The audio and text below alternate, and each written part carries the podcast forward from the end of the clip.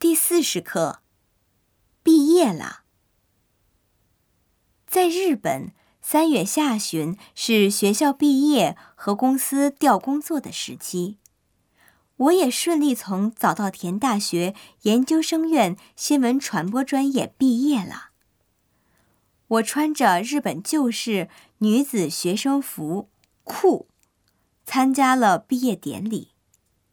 告别在一起学习了两年的伙伴，真有点恋恋不舍。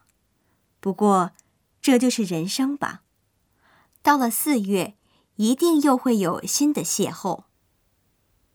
我也从去年春天开始，以工作为中心，阔步走在新的人生舞台。我会继续努力加油，争取成为中日交流的桥梁。大家也要努力学汉语呀。